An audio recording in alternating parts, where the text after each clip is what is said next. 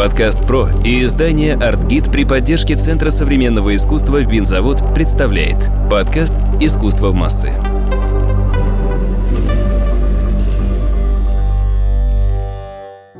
Всем привет! С вами снова Мария Кравцова, главный редактор издания по искусству «Артгид». Подписывайтесь на наш телеграм-канал, кстати, и наш подкаст «Искусство в массы».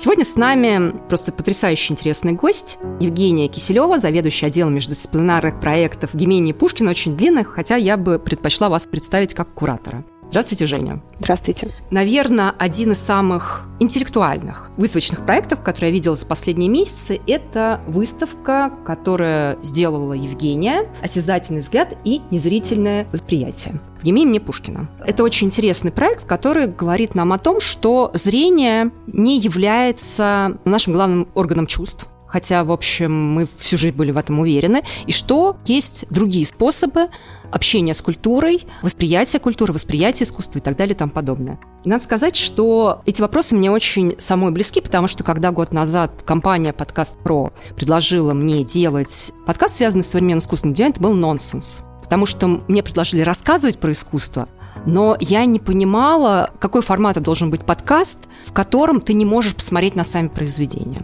Я нашла другое решение. Мы решили делать его практикоориентированным, рассказывать э, профессионалам и любителям, как работает наша художественная система, из чего она состоит и так далее и тому подобное. То есть как-то обойтись вот без этого визуального контента. Оказалось, что эта проблема волнует не только меня, волнует таких кураторов, как Женя, которая предложила нам, с одной стороны, выставочный проект, который работает в Гемини до 20 ноября 2022 года, но после него останется книга с таким же названием, которая будет жить вечно, потому что мы знаем, что если вы хотите сохранить текст навсегда, напечатайте его.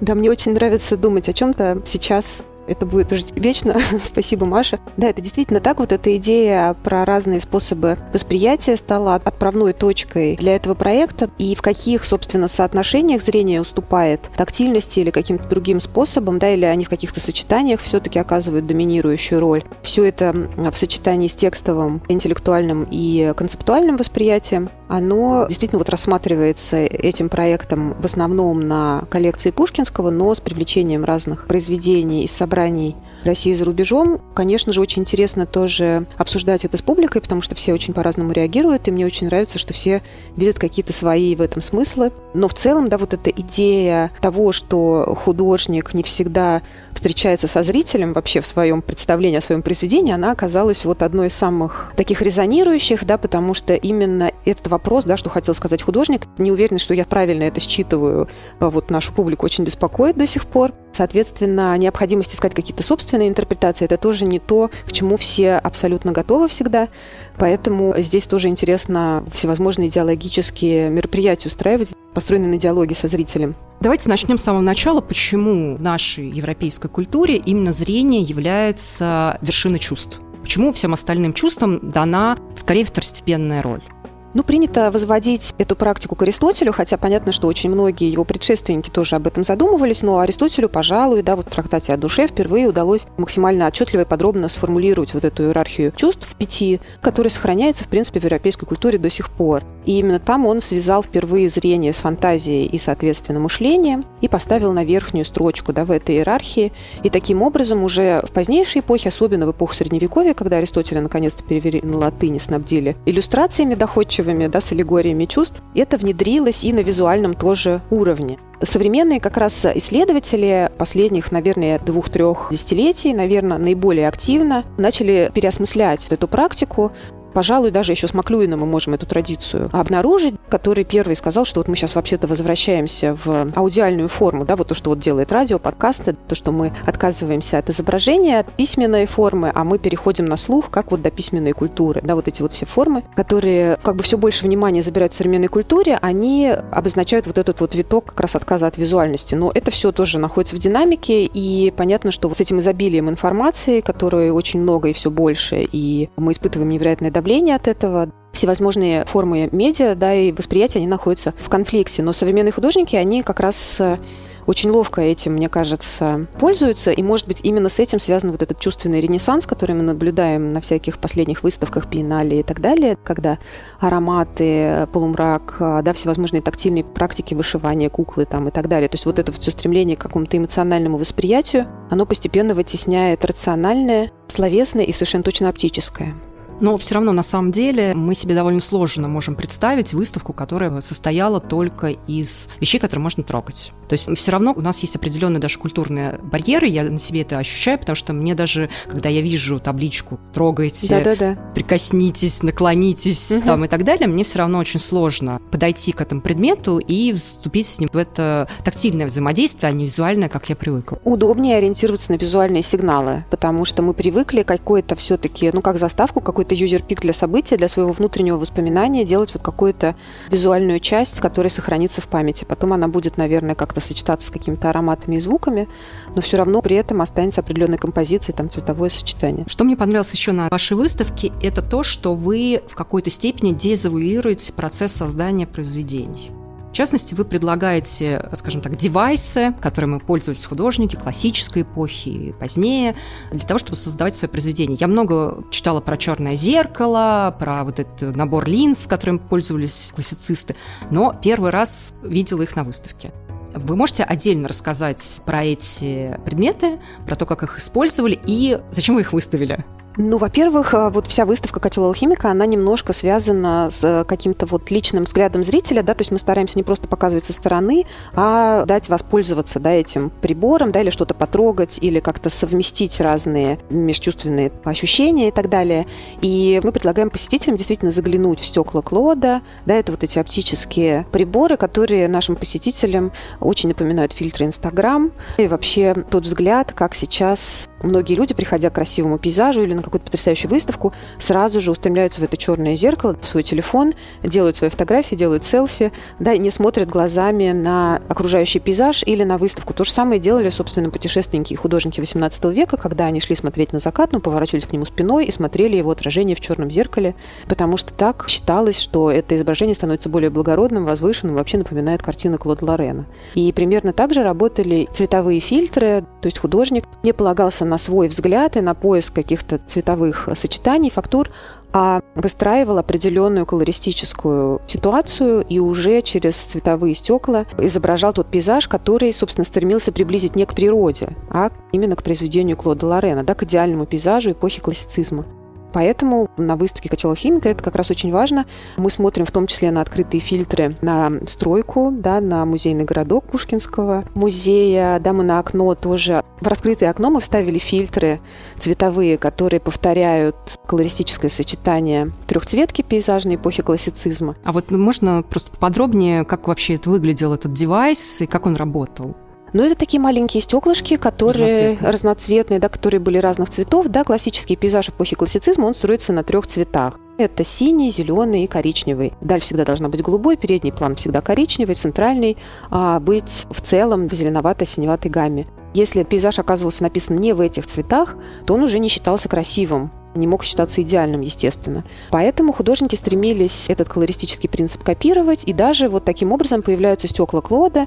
Клод Лорен сам их не использовал, а именно это такой инструмент, который использовали последователи, чтобы приблизиться к его технике, чтобы передать вот это удивительное светосветовое явление, которое мы видим на произведениях Клода Лорена.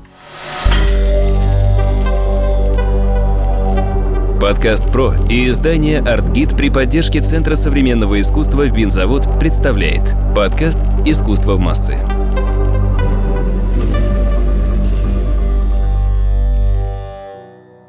Еще меня восхитил момент, в котором вы раскрыли одно из окон здания галереи искусства Европы и Америки. Да, совершенно верно. Дело в том, что прямо рядом с этим зданием находится территория будущего музейного квартала. И так получилось, что там видно часть Волхонки, часть неба, часть двора.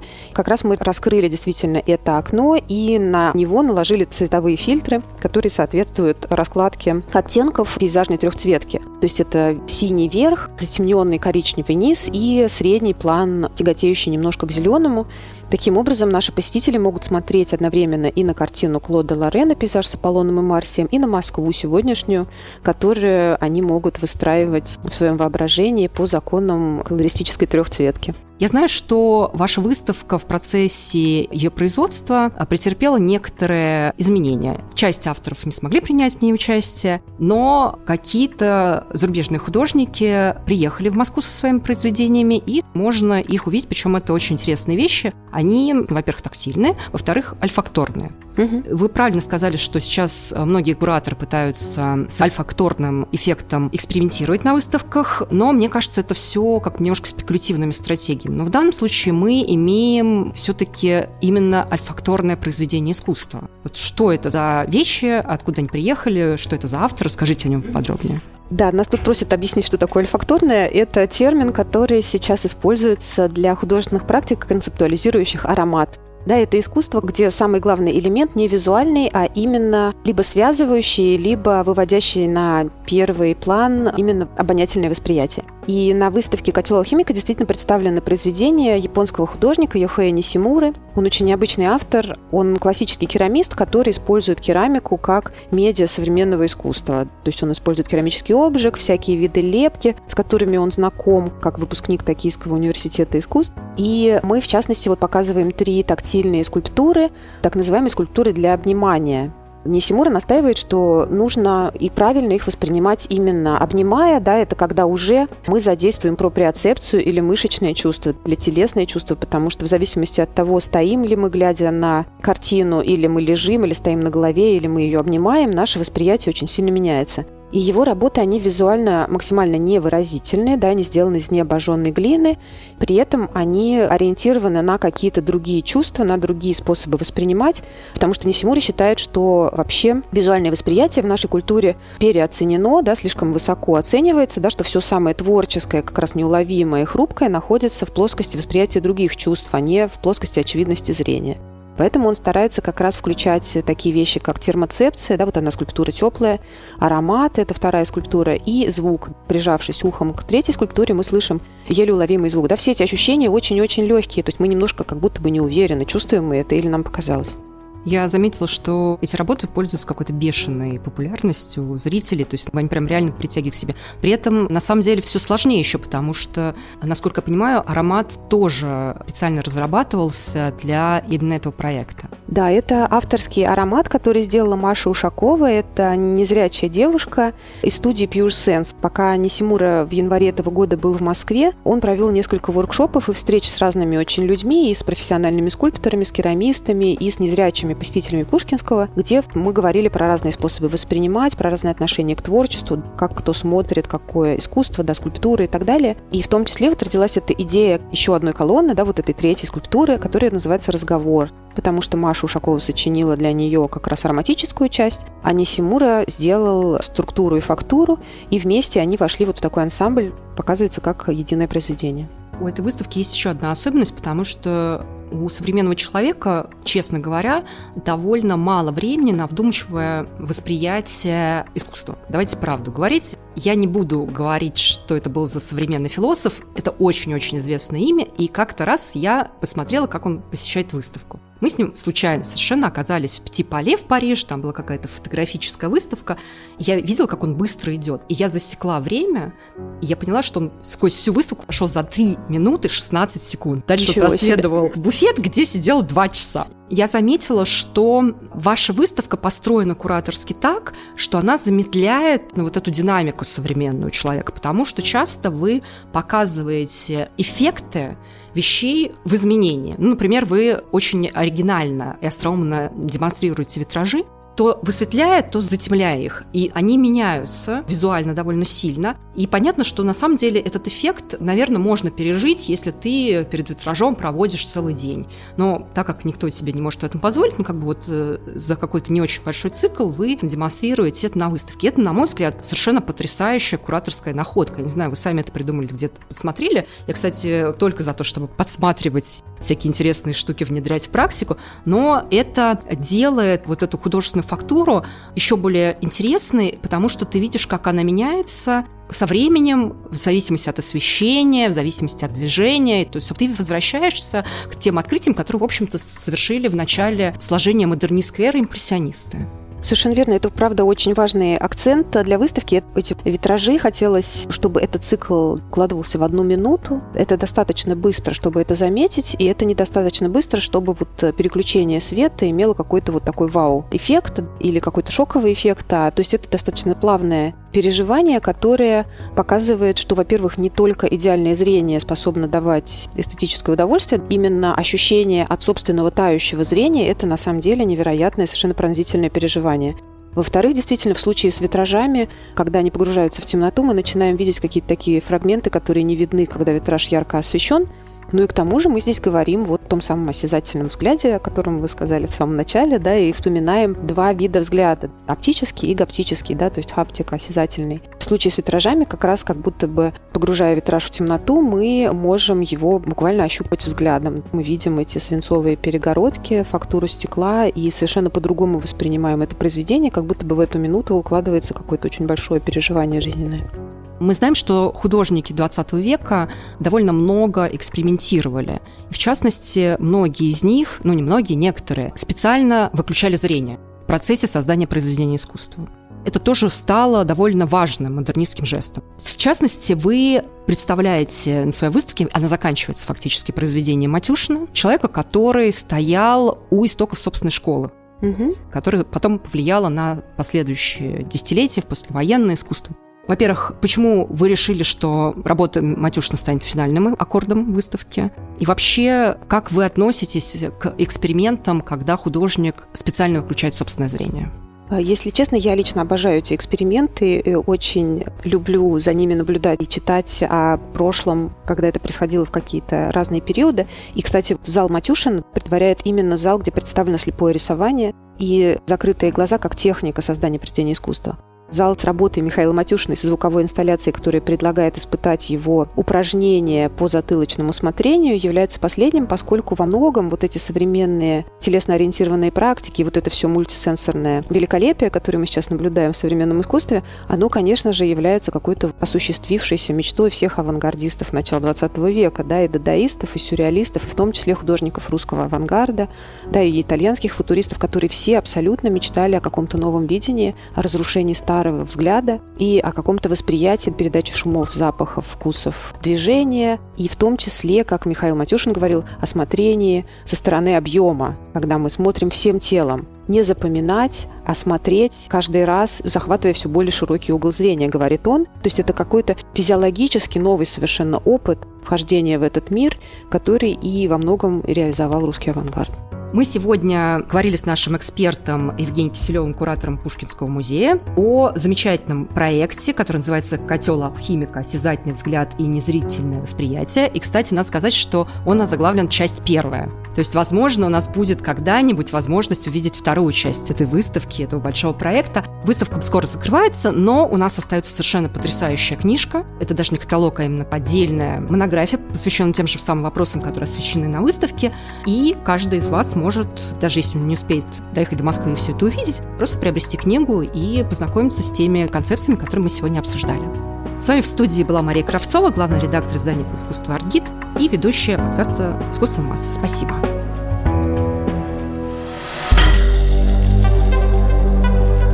Студия «Подкаст Про». Производство профессиональных подкастов.